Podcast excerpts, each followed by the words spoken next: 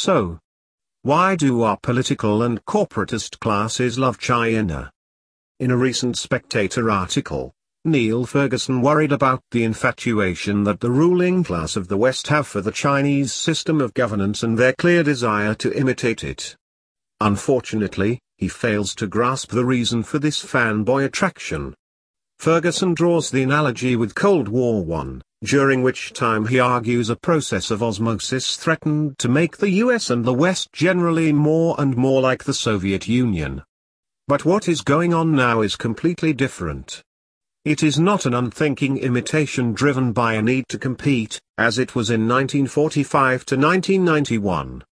It is a mixture of admiration, among the political class, and venality, among the corporate class.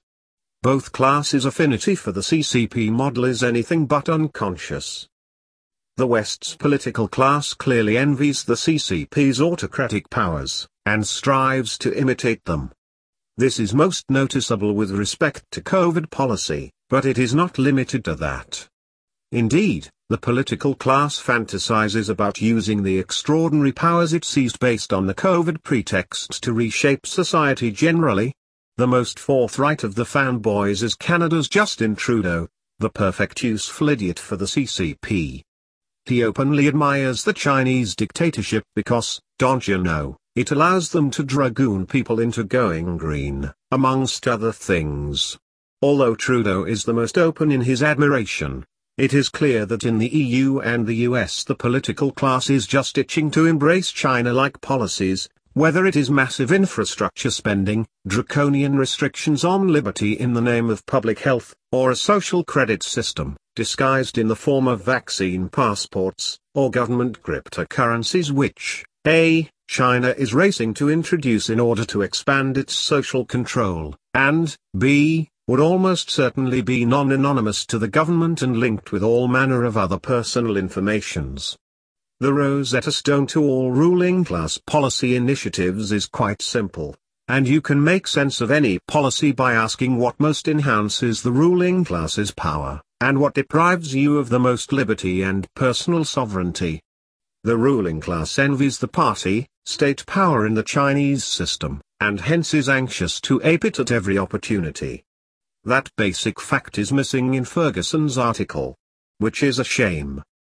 Insofar as the corporate class is concerned, they are the 21st century version of Lenin's 20th century aphorism about the capitalists who will sell communists the rope with which the latter will hang the former. Plus sa change, plus Quistlamim chose. Frotting themselves cross-eyed over the Chinese market, Western corporatists, I won't say capitalists, are perfectly willing to countenance the enslavement of billions. The ruling class and the corporate class crave power, the ability to control you, to coerce you. They see the power the CCP wields, and they want the same. Is not about emulating China to compete with China. It is about emulating China to emulate the domineering power of China's political class. And to reprise Lenin again, who, whom. You are the whom. The appropriate historical analogy here is not Cold War I, but the 1930s, when many in the Western ruling class openly admired the Italian fascists, the German Nazis, and the Russian Bolsheviks because of the untrammeled power that these movements possessed to reshape society. This power, free from the resistance of the great unwashed, is what the Western progressive political class desired and desires, above all else. So they admired Mussolini and Hitler then, and admire Xi now. Sinophilia, or more precisely, CCPophilia, is just the latest symptom of a very old disease. In plain sight, these people are the enemies of freedom. They are your enemies. It would be remiss not to respond accordingly. Copyright 2021 DJ M.